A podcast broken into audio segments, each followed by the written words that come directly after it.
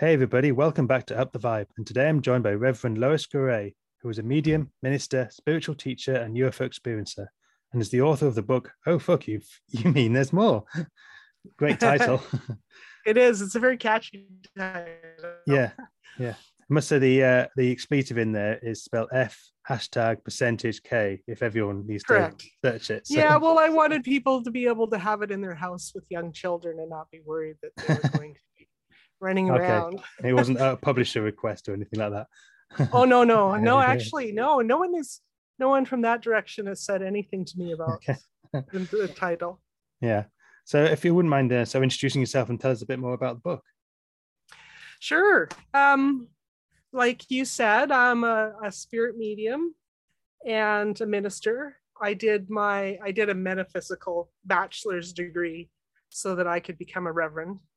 Um, mostly, I'm a rescue medium, and that means that I do work with paranormal consultation and helping people with their supernatural experiences. Mm-hmm. Uh, I'm a spirit medium, but I don't practice doing readings anymore. I've retired from that. Um, I had been doing it for so long that at a certain point I went, there's more that I have to offer rather than, um, I'd rather teach people how to do it themselves rather than them hiring me to do it for them, is what it came down to. Okay. Uh, the book the book I bounced the idea around for a lot of years. And um, something that not too many people know is that I had two false starts. And when we were in Newfoundland, Canada, for my husband's job, um, I had those two false starts there, and I was trying to figure out a way to compile them. And I ended up just throwing them out and starting all over again from scratch. So the book started in 2016, and um, we uh, we were in Newfoundland for two years. So I wrote the bulk of it there, and then I finished it when we came back to BC. And then it took a long time to publish, which is a whole other story, all yeah, in of its yeah. own. Uh, it was it was me wanting to give my uh, philosophies, my teaching, my guidance to a broader audience than just the people I encounter directly in BC. I wanted to to branch out, yeah. you might say. And, and, tell us a bit more about what the what the book is about. Um, well, it really is an intrepid guide to spiritual evolution. I go through everything from the debate on the divine feminine and divine masculine, uh, understanding fourth dimensional energies. I touch on geomancy and alchemy, mm-hmm. which is part of the rescue mediumship and the area work that I do. Uh, I talk about shadow technology because it's very prevalent and, and topical at this time in our evolution. And I also include a chapter on my experiences with the extraterrestrial intelligence. And I do quite a bit of um, connection to Steven Greer. And then I go on to, I have quite a few eclectic friends. My daughter calls them hippies. Mm-hmm. She's a younger generation, obviously. Um, and they have what I consider to be expert advice, and that includes Celia Hatch. Uh, mm-hmm. So I did a chapter, a quite long chapter, where I asked three of my friends, Don Elzer, who does the Wildcraft Forest in Lumby, BC, um, close to him, his neighbor, Vic- Dr. Victoria Willard, because she got her doctorate this year. And I asked Celia Hatch to come in and um, talk about the connection between sustainability and spiritual evolution, because I think the two of them go hand in hand. So okay. they gave me, I did interviews, I transcribed them. It's a really interesting read. And then after that, I talked about empathy. So uh, there is a common thread through it, which mm-hmm. is spiritual evolution. It's understanding um, where we came from as far as spirit and energy beings, our connection to universal consciousness, and what it is that we're here to do during this generation with the cooperation of Mother Gaia or planet Earth. And where have you get uh, most of your inspiration for for the book in terms of um, a lot of these deep concepts? Well, um, I because I've been practicing so long uh, since I was I started this when I was 17 is mm-hmm. when I entered the metaphysical community, um, and I've had various different mentors um, and studied various different modalities and philosophies over that time. Uh, so there's that part of it. There's the educational, learn, learned side, but the majority of the information that I have or that I get these days is from my spirit guides and also my mm-hmm. star family. So I'm in okay. communication with extraterrestrial intelligence a lot. Okay. And uh, what was your earliest memories of this ET contact?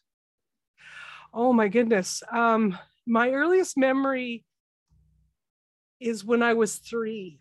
I have a memory of having a a visit. I guess I was on board a craft.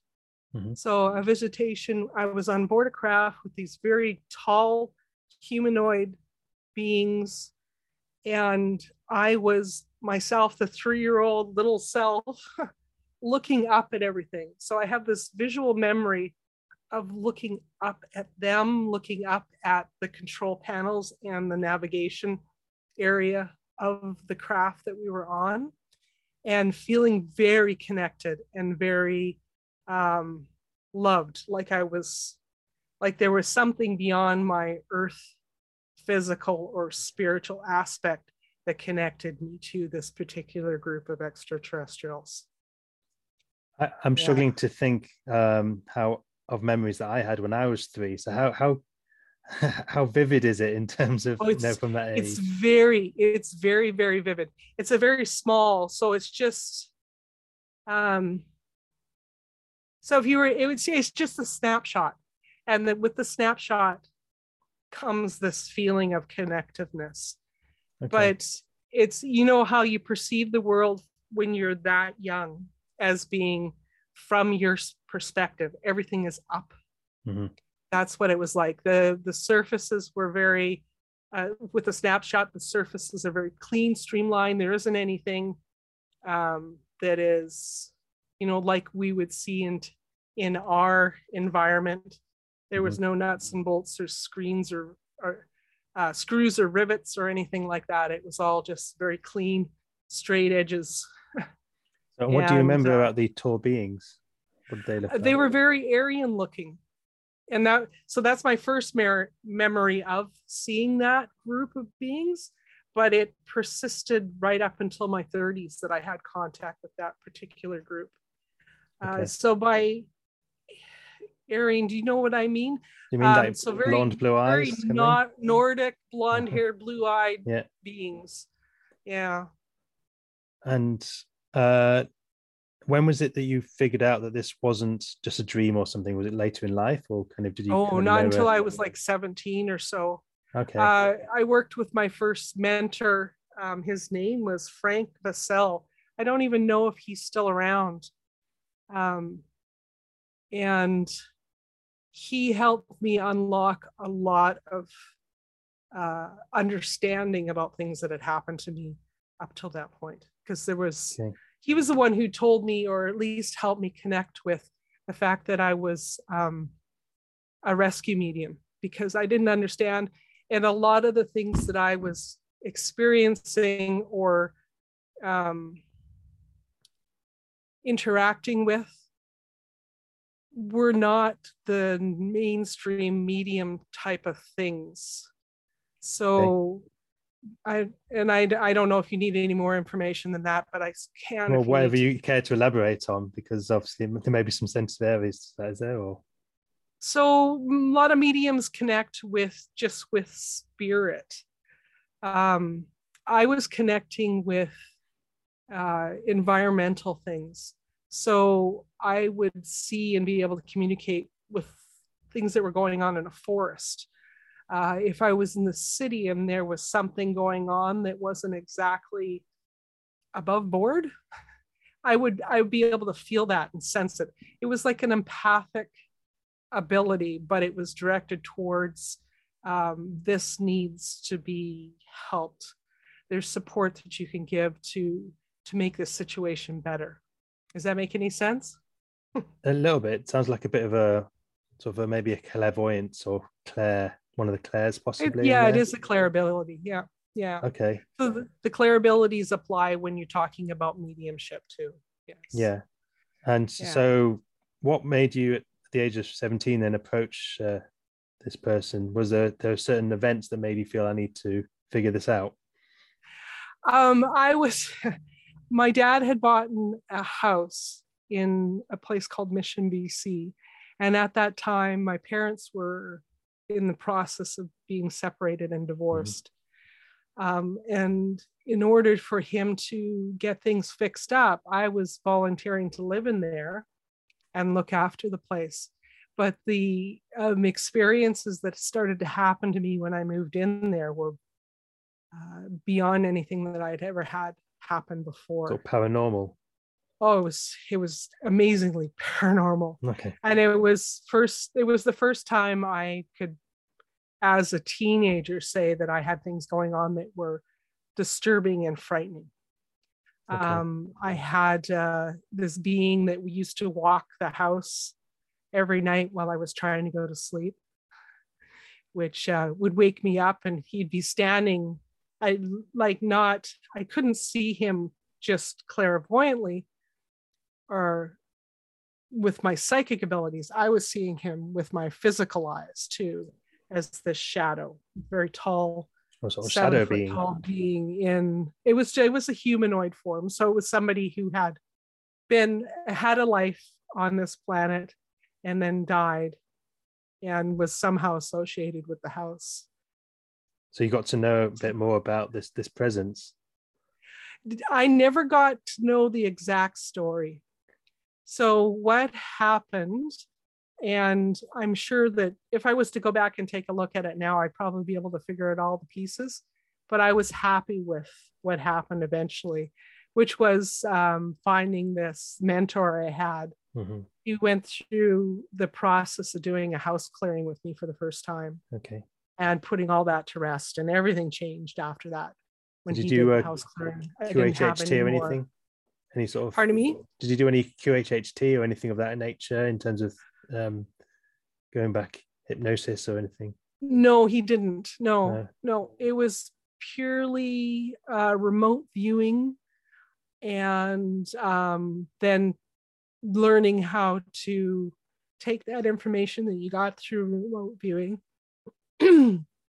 and apply it to uh, creating a solution. Okay. So he did the remote viewing.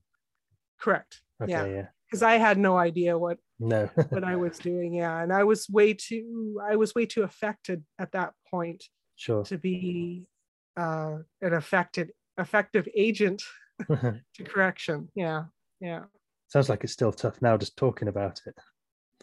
At that time, yeah, it was very tough. Um, when that being was walking around, like I used to hear him start in the basement, which was completely empty. He'd come up the stairs and he'd wander around the house, and you could feel and hear somebody walking. Mhm. Um, I used to cover my my head with my blanket and sing at the top of my lungs that Beatles song, "All You Need Is Love." Oh and that's how. I'd be Yeah. able to to get my energy back to I'm not so frightened anymore and I can go back to sleep. Okay. But yeah, it was and that lasted probably about two and a half to three weeks that I was from the moment I moved in till Okay. Yeah. Till we got a solution in place. Do you talk about these experiences in your book at all? Not that particular one, no. but I do talk, I add a lot of ex- my personal experiences to the book. That was difficult because I really outed myself Mhm. um, it, because friends and family are reading this that didn't know anything about these Sure. experiences, Okay. which is always difficult, right? We used to call it coming out of the spiritual closet. Yeah, yeah. Yeah.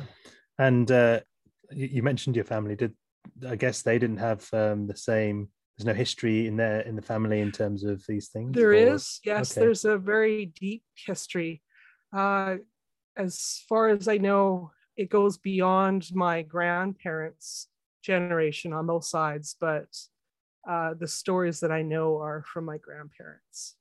Uh, in particular, in 2017, I got to spend a month in uh, the Winnipeg, Manitoba area of Canada, and we, uh, I got to visit with my cousins, and then I learned that my grandmother, who was very, very Roman Catholic, um, so by that I mean she went to church twice a week. She did the Tuesday service and the Sunday service. Okay. Uh, she worked with the uh, priests, uh, and I actually learned that she had already she had also been one of the people called during exorcisms.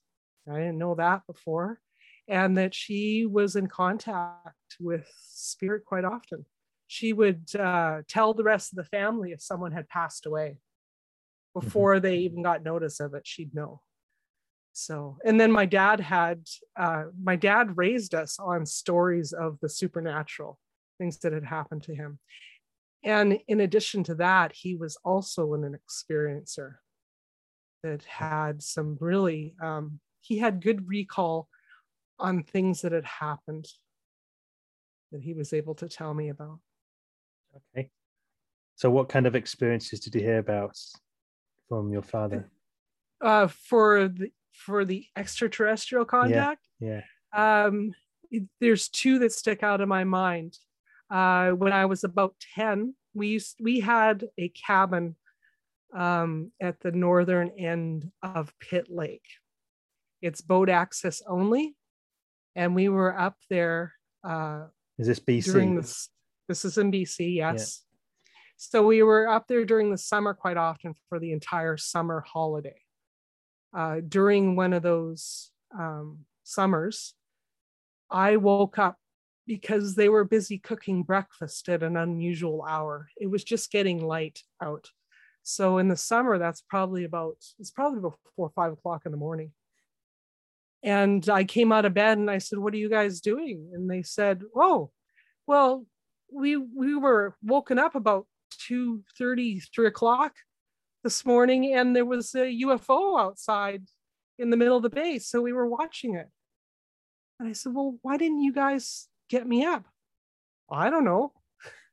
Which I now know as an adult is common. Yeah. There's some sort of mesmerizing thing that happens at the same time. And um, apparently they had watched it till the it started to get light out and then it took off and yeah, they were making breakfast and getting their coffee and everything at that time in the morning. So that's the, yeah. the one the thing that sticks out in my mind yeah. is, you know, like I really wish they had gotten me up. I would have liked to see it too, but I would also they're both they're both dead at this point. Um, I would also have liked to have heard more of the story. Like it would have been interesting to have the two of them uh, hypnotized so they could tell me what happened during that time because nobody's going to sit there for that long. Uh, so supposedly um, two, two to two and a half hours, they were sitting there just looking at an object. I don't think that's, you know, there's something else going on there. There's more to mm-hmm. that story. Sure. And then the other one was uh, my dad was an alcoholic. So uh, when he was really into his addiction, he used to take uh, one of the smaller boats, which was just uh, an aluminum with an outboard motor on the back. And he would go up to the cabin by himself. This is after he had retired, so he had the free time. And uh, during one of those trips, he um, was coming back, and his so here's his tale as told to me a couple of days after he got back from this adventure.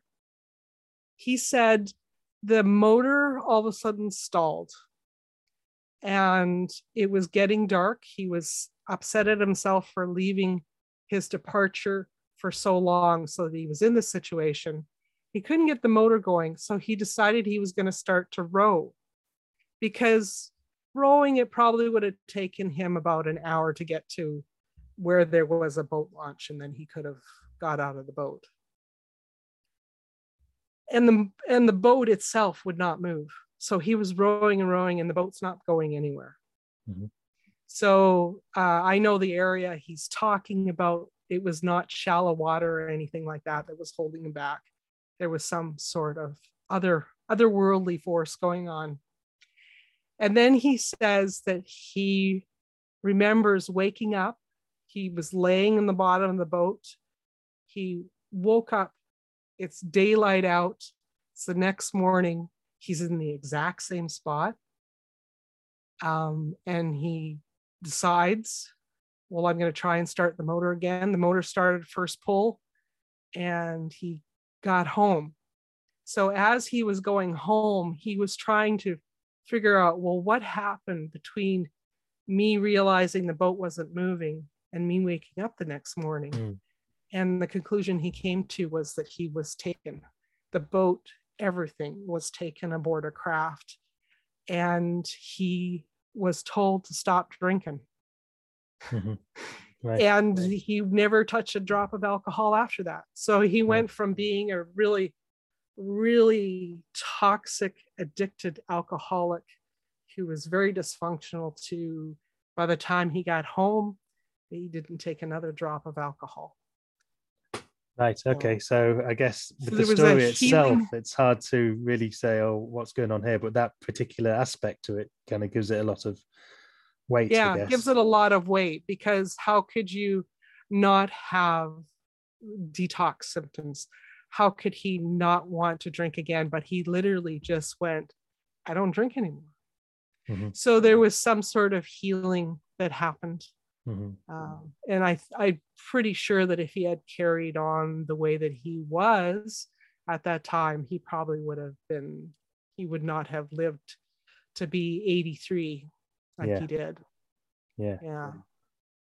Wow. And so- you mentioned earlier that you were in Newfoundland for a couple of years. Did you have we were in Newfoundland. Yeah, new, a, a couple of experiences there? we did. Um, Newfoundland is the first place that I had daytime experiences. Uh, so the we were doing, or I was doing CE5 solo when I first started out, and then through um, social media, I was able to find out that there was like this hidden community um, in the spiritual paranormal realm Mhm. Uh, because Newfoundland is is a very um, discipline disciplined place, and you can talk about extraterrestrials, you can talk about mythology, like fairy folk and things like that. But if you start to talk about anything on the spiritual realm, it's labeled witchcraft, and you usually end up getting quite a bit of rebuttal. So there's this underground community there that's quite broad and, and very and very interesting. So I started to do CE5 contact with a small group of this community um, in Newfoundland, just to you know because they were all interested, and ETs was a safe topic. Um, and during one of those, I had me and two other women, and we did a weekend uh, where we were at one of their cabins. Mhm. And uh, so we did an entire weekend of meditations, and um, we didn't restrict it to being just during the nighttime.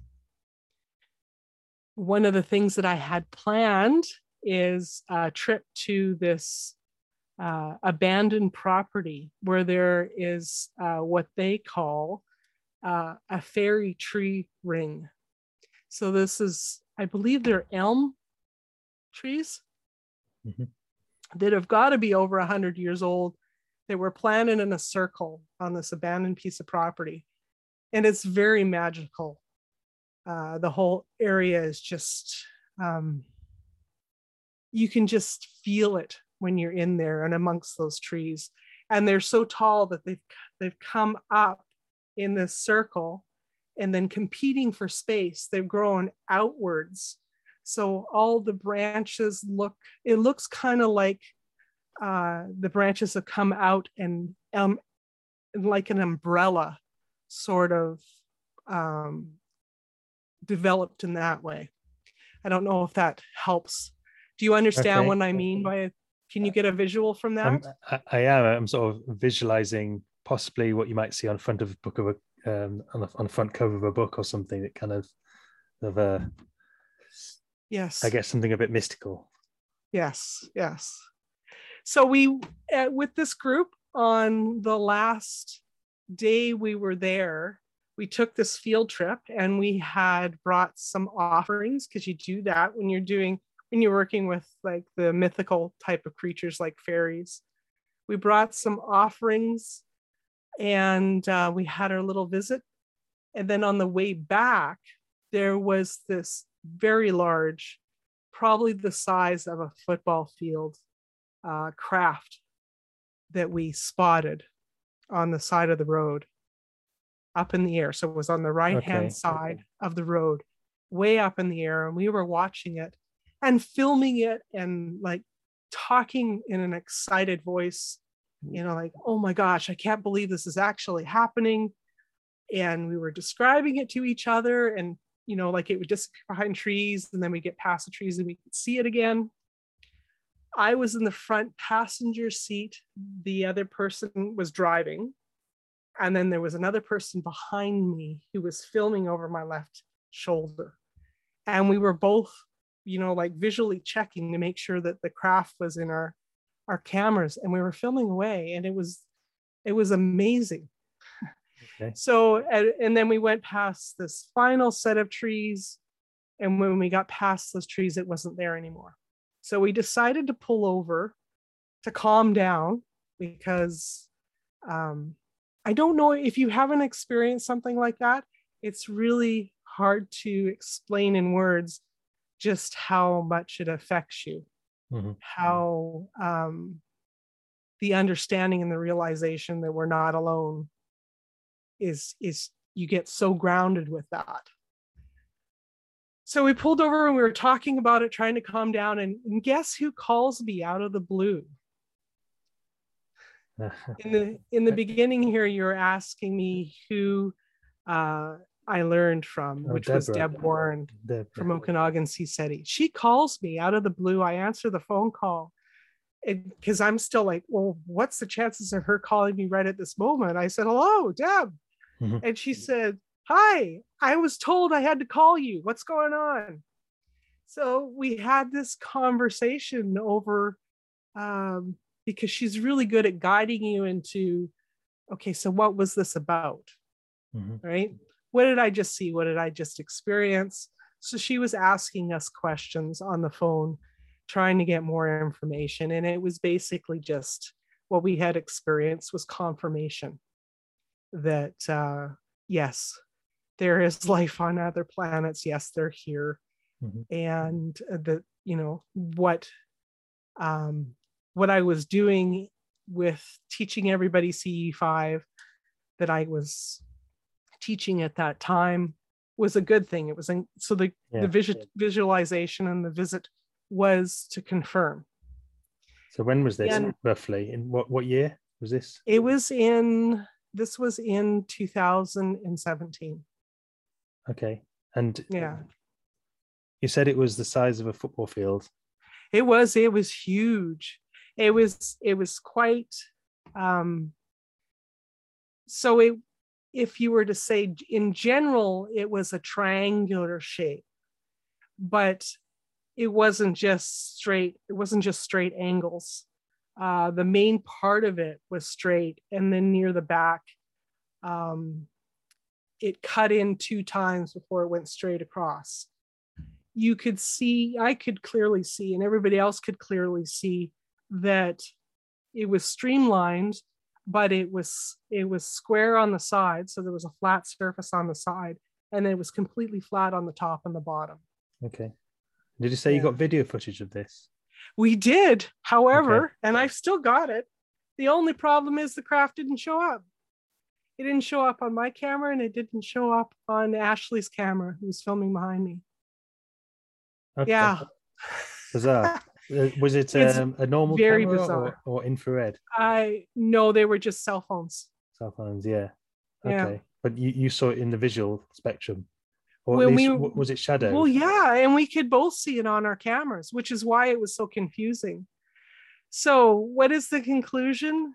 Um, most people say, and Steven Greer also says this, is that you need to ask permission before getting this type of proof. Okay. Now, had we been able to capture that on our our um, cameras on that day, I don't know what would have happened Mhm. because that would have been probably too much for anybody to have accepted. Sure, but we are in this in this world at the moment where there seems to be UFO videos popping up everywhere, and it we wonder if Yes. they're CGI and things, and people might say the same thing. Yeah, So might have said the same thing. We might have questioned it too much mhm. ourselves, right? Like Yeah. we may have watched the footage and gone, well, no, that can't really be real. Or there could have been repercussions where, um, because it's not beyond the realm of possibility, and you'll find this out in my book that there are groups of people who don't really want this type of information to be common knowledge. sure, yeah, So, had it provided proof that people would have accepted, it also would have gone into that category. We would have probably had a visit from the military, and they would have questioned us about Mhm. it. So there's a there's a whole bunch of reasons Yeah. why, but I do like to tell the story still because first of all, always ask permission before you're getting footage of anything, and um, second of all, really think it through. Do you want to be somebody who discloses this type of information to Mhm. the public? and when you got um I back and you think that went through foot, very carefully. 'cause, yeah. so I- well, what we did was when we, we after talking to Deb, we drove straight back to this person's cabin, and I had my com- my laptop computer there, and we didn't know any that we hadn't caught the footage at that time. So immediately I connected through a cable. I connected it to the laptop and downloaded the the video on both of our phones. And then we opened it up to take a look at it, and it was just us talking excited and nothing but blue sky and trees. okay, that's uh, So that's very I strange. And Did you have doubts then? Did you start to think, oh, maybe something hadn't happened, or were you still sure that it happened? Oh, at that time, no, we didn't have doubts. We were just very confused as to why uh, three of us had had the exact experience, Mhm. exact same experience, and we're using the same words to describe what we saw, and then not being able to get it on film. Yeah. So that was the hard part was going like, okay, well that at I think at the time what we all felt was like we failed. We failed somehow Mhm. you know, we had this amazing uh, opportunity and event happen to us and we failed. because there wasn't any film footage of it yeah But it's Were you and, only you know, looking for that though? You were looking for self confirmation of it. So in some ways, you'd succeed to get that. oh, well yes and it would have been you know even though i'm saying you need to think these three things through very clearly so that you understand all the implications it would have been uh, amazing to have that footage Sure. absolutely amazing if we yeah How do you do the field work? And is there anything you did on that specific day that was you felt had an impact in terms of CE five? Uh, well, we had we were doing um, we did a lot of healing work to start with. Uh, we we did very clear intention. We were doing um, chanting. So Steven Greer's mantra that he teaches, the I'm Nama. We were doing that, which is basic. I believe it's Sanskrit for it's um connection to your higher vibrational Okay. energies. It's not a puja. simple. Pardon me? It There's might a puja. be, There's a puja It could be puja, Yeah. yeah. Okay, yeah. but it's I think it's summar it's summarized as being connecting yourself to your higher source, a higher Mhm. frequency, a higher vibration. Um, we were doing multiple meditations that day and remote viewing uh, at the same time. We have I do have an audio recording that's interesting um, somewhere in my archive of files on my external drive where we did a meditation the night before and they didn't tell me that they had they were both having um, slight fears about what would happen so it was successful for them but we had um, all three of us heard footsteps in the house the, the or the cabin i should say because it is a cabin so the living room in this cabin where we were doing the meditation in that night has a glass door that is in between the living room and the kitchen. The glass door was shut. Um, so what we heard was the the door opening, and something came in and stopped right at the glass door. Now, because I was doing the meditation, I wasn't deep in an altered state, so I was looking at the door and I couldn't see anything there when they both came out of it, they talked about the fact that they heard these footsteps. And I went, that's interesting me because I heard them too. So we checked the audio recording that we had, and you can actually hear the last part of the footsteps coming up to the door. So that we do have an audio recording of that. Okay, so but once again, you know, like doing. yeah, yeah, once again, it doesn't really prove anything because how how simple would it be to imitate footsteps? I Sure. mean, yeah so it's it's um because we had the experience that it means something to us not necessarily to anybody else yeah. Yeah. and i am somebody who i do push really hard to discredit anything because if something was to happen i want to be able to say without a shadow of a doubt that this was an authentic genuine experience not just something that we uh, used creative imagination with, if that makes any sense. yeah. Have you other have you done other CE5 events and had similar experiences, or have they been maybe you've had somewhere nothing's happened or Um, well, there has been a couple that nothing's has really happened of importance. Um, however, when I was doing it with Deb Warren, I did it with Deb Warren from 2011, August 2011, all the way to uh, 2014. So Mhm. there was a long period of time there where we were doing it monthly. And uh, I have every one of those, every one of those encounters, I had the same reaction. Okay, that's good enough. I'm good for the rest of the year. If nothing else happens, I'm satisfied with what I just experienced. And then the next month would come and I would say it all over again okay. to note, um, one of the last ones I did before we went to Newfoundland was in Mara, BC, at my house, and it was Mhm. just me and Deb Warren. And um, so we were a little bit more loose with our rules. We were doing self directed meditation rather than guided.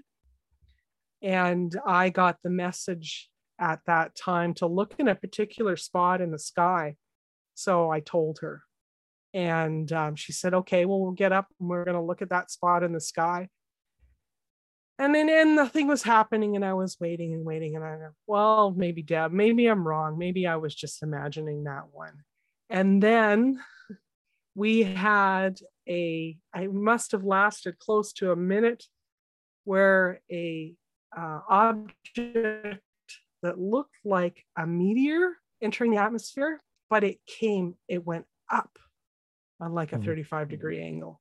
So it started near uh, the field that we were looking out at, and it went up and then disappeared. So it was a, it was the reverse visual of like a falling star, except this was a shooting star. It was going up. hmm And uh, Deb was so excited when she saw that. She was yelling, That's not a comet, that's a UFO. So she was really excited by that. Then we found out that there was similar sightings that night. Um, one in Edgewood, where a friend of mine had been outside because he smoked at the time. He was outside having a cigarette and he saw three beings walking across the field uh, in the house that he was renting. And then another group of people in Kelowna, BC, So from where I was in Mara to Edgewood to Kelowna, BC was a triangular pattern. So the one in, in Kelowna, BC, I actually saw it on a Facebook feed um, talking about that they had seen something similar to ours. And then it was, you know, like it looked like a, a meteor going up. Mm-hmm. So at the same at the same time. So this all happened within the I think it was about three hours around when we had our sighting. So there was a lot of activity that particular. Yeah. That particular. Did you get a description of the beings?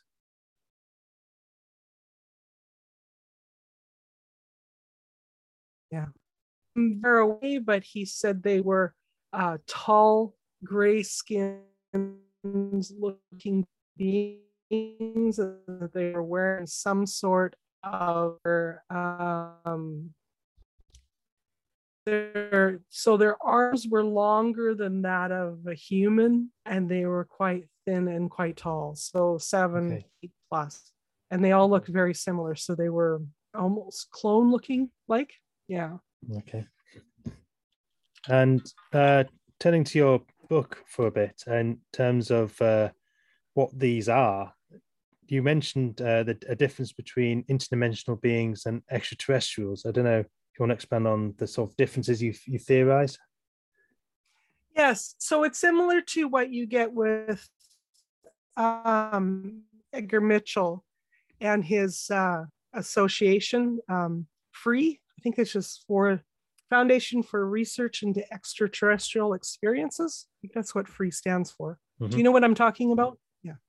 I've I've heard of it. I don't know much about it, but I've heard about so his, his foundation. Yeah, Edgar Mitchell's. so he did a study that basically confirms what i think is reality that not all these encounters are with an extraterrestrial intelligence so in the book i talk about extraterrestrial being something that is off planet but within our reality or our time frame so this touches a little bit on the uh, multi-universe theory Mhm.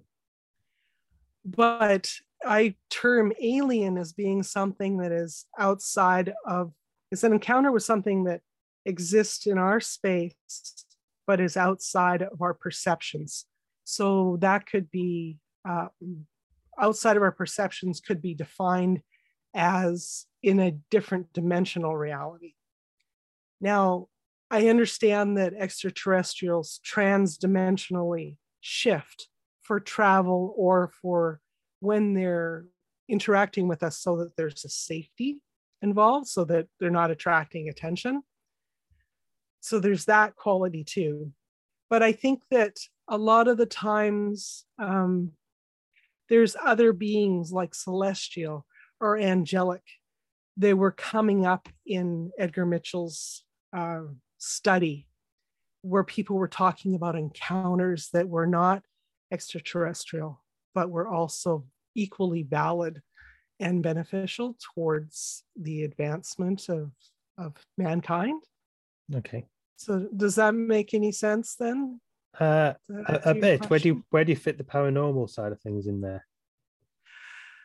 Oh, um, it- okay. So when I do my paranormal consultation, I'm not, um, I'm quite often doing a consult. Uh, so I want to differentiate myself from investigator, which is someone who looks for empirical proof. So they, the whole point of doing an investigation is to um, gain evidence, photographic, audio, uh, video footage, or any of those other ways that they do it using um, uh, tri-field meters or, or those other gadgets. Uh, I'm not, I don't, I'd use that as a tool, but not necessarily as the means to an end. When I go in and do paranormal consultations, I'm helping the people learn about their particular situation, how their abilities um, have led them to this situation, and what they can do on their own to maintain a safer or especially more private space because quite often what happens is a, a sense of intrusion that they're being um, some people would even say violated at a certain level but yeah so there's there's that too. And dr greer is you know he's he's changed over the last couple years where he talks about the differentiating um, categories. So he categorizes things and he does say that quite often people do confuse paranormal experiences with um, the the contact from mm-hmm. extraterrestrial intelligence. It's very easy to do. Yeah. And I do go into the book, I go into it a little bit more to help oh. people understand what it is so that they can have their own discernment as to what's going on. So, when uh, you talk about uh, extraterrestrials, do you talk about other beings who are living in uh, in on other planets. Maybe they're living at in third density, fourth, fifth density, or in the astral, yes. or they can be. Yes, yes. Um, so let let's use some reference points here. Um, one of the uh, communications that I had that I talk about in the book. So let's back it up a little bit even mm. further. in 2016 i did a series of posts on my the group that i had at the time on facebook where i did channeled messages every sunday and i did it for an entire year um, some of the beings that came through for those channeled mes- messages were extraterrestrial so there's a there's a very different feel to it um, so i'm coming at this from a medium uh, point of view. So my explanations are based in my experience as a medium. When I talk to something that I would call a spirit guide, it's um, it's not a telepathic connection. It's a communication that happens um, on my psychic level. So I'll either hear with psychic ears or I'll be seeing um, words that are given to me, or um, it'll be given to me in pictures, but it comes in and it's in my third eye is where the mm. communication happens. Or what I actually have my, my third eye in the middle of my forehead, and I actually have something that I call my psychic ears, which are just uh, at the top near my ears, but behind them. So, so, so how does these how, sessions start? How do the how do you go about getting these sessions going? these channels? Uh, it's it's with meditation.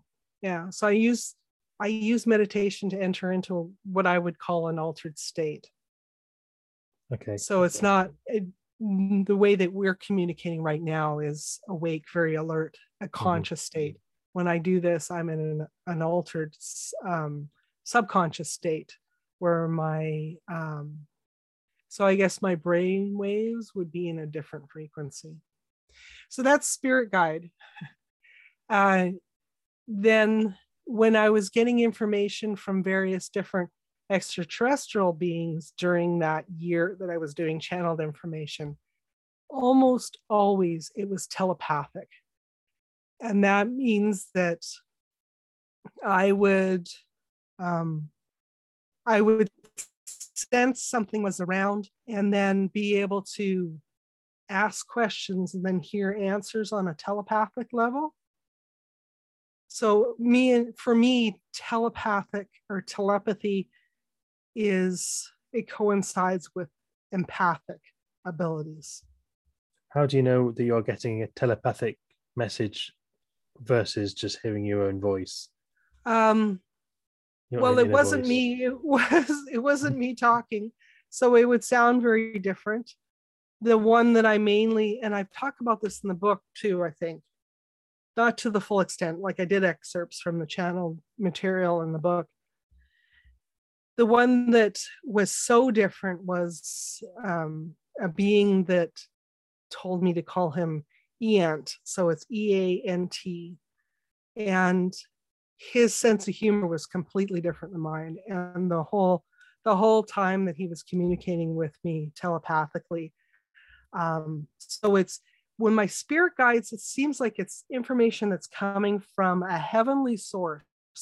So it would be above me that I sense and I get this information in my third eye.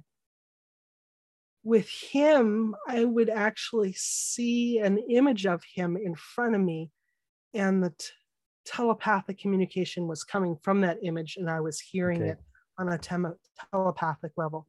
I know it, I know it's probably hard for people to understand who haven't had that experience. yeah. Yeah. Does he? Did he uh, have any pleasantries? Did he say, "Hey, how's it going?" or was it straight in? Uh, he was usually straight in, but he was he was very he was very funny. Um, and at one point he said we were all like little chicks trying to crack outside of her crack out of her eggshell, and then he'd go peep peep, and then he'd laugh. Okay. So So of a, of a childlike Yeah. humor, a little bit. he had a great childlike humor. He described himself as, um, let me see if I remember this correctly.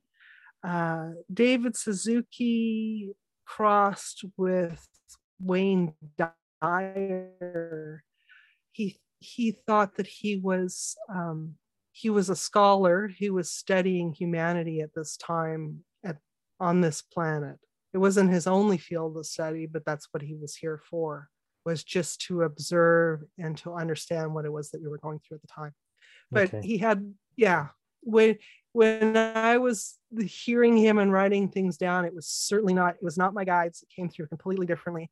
And it was certainly not my sense of humor. It was very, it was very nerd-like, but still Mhm. made me laugh at the same time. Yeah. Did did you uh, take long to get to the point where you could channel, or was this something that has you've had all your life? I think you. Oh, it yeah, it took a long time. Yeah. Okay. Yeah. It's Mm. uh, I wasn't somebody that it came naturally to. Okay. the, the project for a year was to actually help me get better at doing it. Yeah. Okay.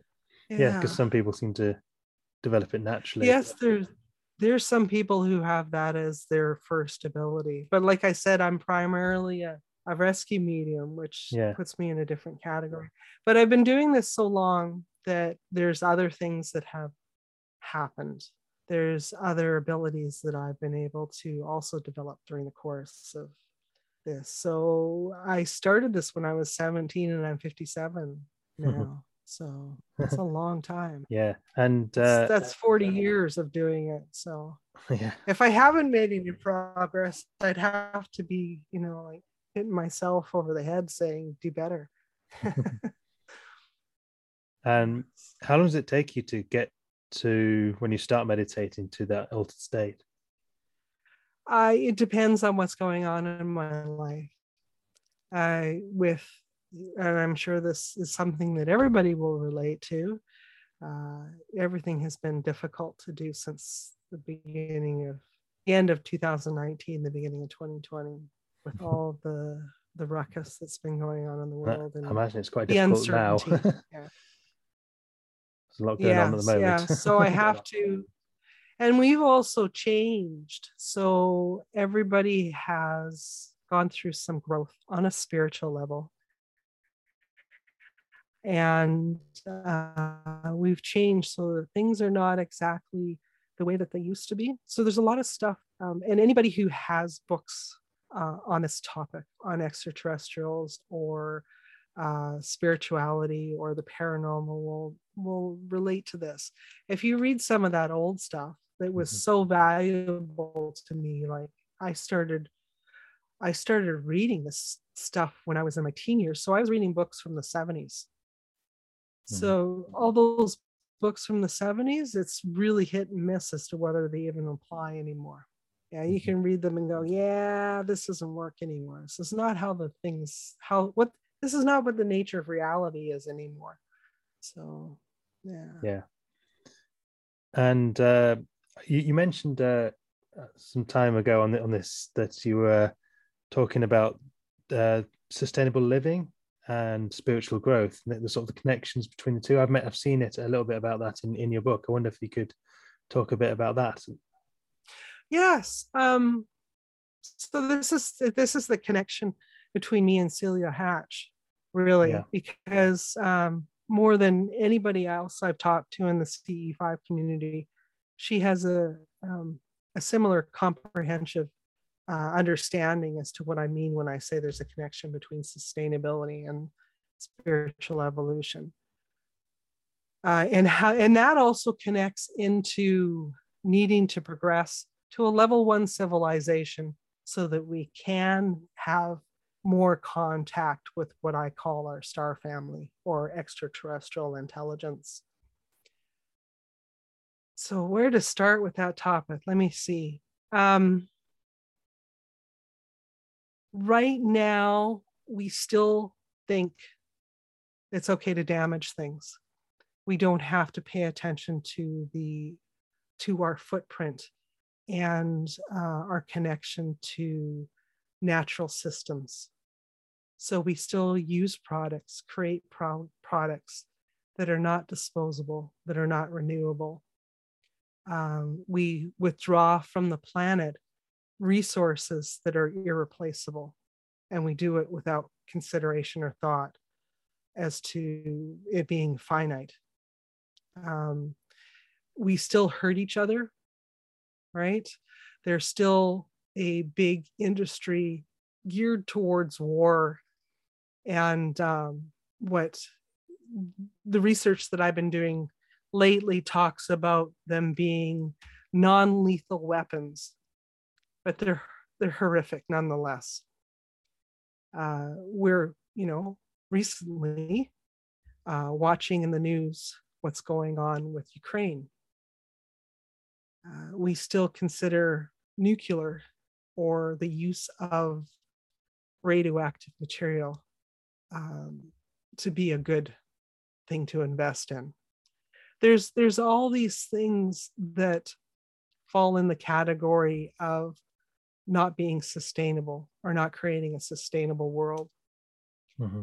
Uh, my friend Don Elster talks about it this way. He says that he doesn't like sustainable because you could have um, a perpetual motion machine that was called that's called sustainable, or you could have an economic system that's called sustainable. So he doesn't really attach the word sustainable to the environment. He talks about regenerative, restorative. And he also talks about we need to stop thinking short term and we need to start thinking long term. We need to be in this for the long game. Mm-hmm. Now, not just what our grandchildren inherit, but we're talking about generations anywhere from 100 to 500 years from now. We should be thinking about that now so that we can make appropriate changes. When you look at things from a purely scientific point of view, there's lots of fatalistic thought that we have physically gone beyond repair or restoration. Um, people like David Suzuki talk about giving up. Just enjoy the time that you got left because it's, you know, we've gone beyond anything that we can fix. But if you apply a spiritual outlook towards the science and you connect into it that way, that's where spiritual evolution comes into play and makes sustainability um, an achievable goal again. We can get there if we cha- change the way that we think about each other, if we change the way that we look at the world. We can get back there again to um, living in a world that is regenerative and restorative, mm-hmm. and that we don't we're not depleting things anymore because we're aware of a bigger picture that there's something beyond us that there is a whether it is an extraterrestrial intelligence or whether it's a spiritual realm there's something above us and beyond us that we also need to be aware of and tuned into when we're doing things in the physical so yeah. that's why i brought it up in the book was from that perspective that there's a there's a bigger picture here and we need to stop thinking beyond the moment and think long term be in it for the long game what, what do you think um, if there are any any problems with the current uh, sort of green revolution uh, where a lot of the world has gone in terms of trying to restore the planet do you think there are any problems in in that any sort of myths? Well, or... there's out there overused. Mm-hmm. Yeah, and I think green is when they talk about green technology or the green movement, you do need to be careful of that. Um, excuse me. Yeah. So here's a good example. We talk about wanting to do, um, uh, you know, electric cars, yet the cost environmentally of, of constructing those cars is still really high. So the construction is not green. Mm-hmm. The product used in the construction of electric cars is not green. Uh, so those batteries, those batteries are awful. There is, they won't go anywhere. We're going to have landfill problems with the batteries from the, those vehicles.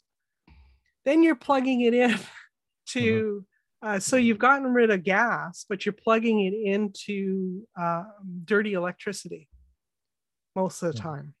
Mm-hmm. Where's the electricity that's charging up those batteries? Where's it coming from? Mm-hmm. So we're buying into, there is alternatives to this, but we're buying into this narrative because it's making somebody money. And there's a lot of people who are, and even more so these days, going to electric cars because they think that's a solution. Um, when and then windmills, well, there's a whole bunch of problems with windmills. Uh, solar panels are also very dirty because what do you do with the product when it's no longer working? And all the materials were made using electricity. So there, we need, um, and Dr. Greer talks about this. We need an energy source that is not depleting our resources and that is not making a bunch of people a whole mm. whack of money. Yeah, there's a lot of thought that there are free energy uh, sources out there that are being withheld yeah. and withheld. Yeah. Um, yeah. I guess that would be quite so useful the, right now. The, the original definition of a level one society was, or there's three levels of society or civilization. And all three of those are based on the source of energy used in the society. so a level one civilization has an energy source that does not deplete or create um,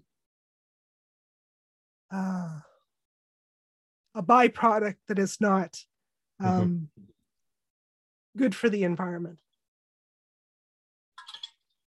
Yeah, and the and we have, excuse me, tickle in my throat. We have enough funds to do exploration on this if we'd stop putting the budget into uh, non-lethal weapons. sure. Yeah. For instance, or you know, like, okay, so Bezos, Elon Musk, mm-hmm. and who's the other guy? I think his first name is Greg.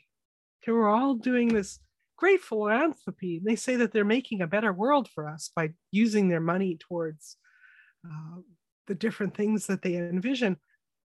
Why not use that money to figure out some of the big problems like energy mm-hmm. yeah it's uh, it's interesting to know whether we need to sort ourselves out first before we're given the tools a little bit to kind of prove ourselves oh yeah i i 100% believe that that mm. when we why would they give us anything if we're still hurting ourselves and hurting exactly, the planet yeah. and creating systems that are not restorative and that are damaging and that you know, we've only got um, a limited amount of time. Say, for example, we were to have a solar event that would take out the electronics on this planet. Mm-hmm. We would fall into chaos awfully quickly. We would degress as a mm-hmm. civilization awfully quickly. And these are um, things that have been talked about. You know, there's there's studies and understanding um, our relationship to the sun and how uh, solar flares, how often they happen. Uh, there's a, a, a, YouTube video um, channel out there called Suspicious Observers. And he goes into this in detail how we could um, we could be facing um, an apocalyptic event in our near future if we're yeah. not paying attention to. Yeah, I've heard a lot from David Wilcock on the Great Solar Flash theory. Yes. And, um, yeah. And he's shown that there was a, a, a solar flash in our nearest star, Proxima Centauri. And yes. uh, years ago, I think was it 2012. Um, so uh, I yeah, these things do seem to happen uh, in space. Whether it happens to our sun, I don't know. But um, yeah, it's an interesting idea. it doesn't sound doesn't sound great.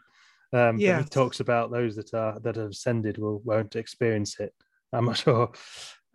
well, I think that if you took that as a practical level and you said that we um, we spent time so I, I talk about this i don't talk about this in the book but i talk about this more recently mm. that if we spent time promoting knowledge and um, supporting our children and our grandchildren's gener- generation on developing intellectually that uh, we would we would be better set up if there was an event that was to happen mm-hmm. we would have the knowledge or the intelligence on to know how to um, change things or we would have things set up beforehand so that we were better prepared, if that makes any sense. I don't think that. So, herbalists and um, people in the pagan and Wiccan community talk about this that the things that you need um, will show up in your environment. So, if you're paying attention and you have you have gotten your knowledge, you'll know how to use those things mm-hmm. in a way that will when you need them in the future. And i think that that applies to the bigger scale with with the planet. If we were paying attention we would you know. And i know that it's it's not it's possibly not common knowledge yet because people are waiting for some big disclosure event uh, we want the government to tell us that ufos are real instead of going by our own experiences but I do know that technology has been given freely to the elected officials globally, and it has not gotten to the public. Mm-hmm. I know that, like you were saying, there's information that's been withheld. Mm-hmm. Um, we were supposed to be at the, you know, we were supposed to be at the Jetsons when in 1950s, not, and here we are in 2022 and we still have so many things that are antiquated, so many things that are behind the times that sure. didn't progress. It, yeah. it is something spent... I pondered in terms of um, was that due to nefarious activity or was that to a certain extent because we weren't ready or a bit of both? It's hard to understand. I mean, I do know that there has been yeah. a lot of secrecy. The UFO cover up is well, it's, it's massive and doesn't sound doesn't sound good at all. But you wonder when in this kind of bizarre um, world we live in that maybe there's a, a hidden intention or a, a, a layer behind that that's saying, "Well, they're not ready yet. They're too warlike. We need to um, allow them this technology when when they're going to be able to, you know, not be a threat to us." Yes, and um, so we go back to the energy source issue. Yeah, I don't know. Are you a Star Star Trek fan? Uh, I have watched some of the more uh, more recent ones actually. Yeah, sort of just so Star Trek Discovery and stuff, but the sort of the Jean Luc yes. Picard and and uh, those ones. Yeah, those are great. Yes. So in Star Trek Next Generation, they had uh, a movie that was about first contact um, it was either a movie or a season finale. I think it was a movie. Anyways, they talked about the first contact moment being associated with the civilization developing sustainable technology that would take them off planet. So in the narrative with Star Trek, that is the warp drive capability. Mm-hmm. And the discovery of dilithium crystals, I believe. So we have yet to even think in that direction. We're still using uh, fossil fuels to launch rocket, launch, launch rockets um, into space, and that, yeah. So we're a long ways away from where we need to be. Mm-hmm. But so once again, if we were to say, okay, wait a minute, everybody take pause and think this through, um, instead of uh, having an education system that restrains knowledge, if we were go we were to go back to let's develop our intellect as a priority. Mm-hmm. Let's allow um, the next or the generations that are coming up to design new systems of education and to go in fields of study that are relevant for today's world rather than the old ones. Um, Catherine Austin Fitts talks about this. She talks about it a couple times in the last um, uh, quarterly wrap ups, where she says that, did you know that intellectually the they were degressing intellectually mm-hmm. because of the focus in on technology and the various different means that we have uh, become dependent on that are creating problems with development with children. So uh, we're not focused in on um, proper food. Uh, we're focused in on class when it comes to economics. So there's people out there that really don't have enough food to eat and can't develop intellectually because of that. Why is this still going on? Um, anyways, to wrap that all up, it comes back again to uh, if you are able to approach this on a spiritual level, all of these things are tied together. Uh, our contact with our star family, our developing ourselves uh, into a civilization that is ready and capable of handling that interaction, um, and and everything else. Uh, our political systems that are all currently going through um, change and evolution it's it's all tied together so if we were yeah. able to come back to a spiritual base again and recognize that there's something else out there beyond our perceptions at times that is bigger than us. And there is an end game. There is a goal. We're supposed to be hmm. here doing something not just playing with our phones. So yeah. Yeah. Yeah how do you see the next few years playing out? I think that um 2022 and 2023 are going to be um, probably a lot similar to the last two years, unfortunately. They were still in the midst of change. Um, there's a saying out there that uh, discontent begets change. So if we were all comfortable and happy with what's going on, we wouldn't be going through the change that we're going through uh, on a philosophical or spiritual level, I believe that we're all connected. That uh, I ha- I'm in more control than I think I am. So what I see going on out in the world is not an opposing force or something evil. It's myself on some level having an experience. So I have more control than I think I do at times. So 20, 2022 and 2023 are going to be the years where we do some corrections.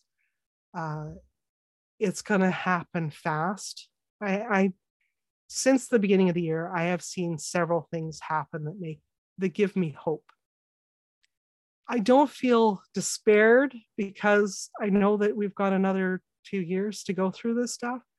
I actually see the end of the 2021 being the crest of the mountain when we're down the other side. But it's still going to be intense.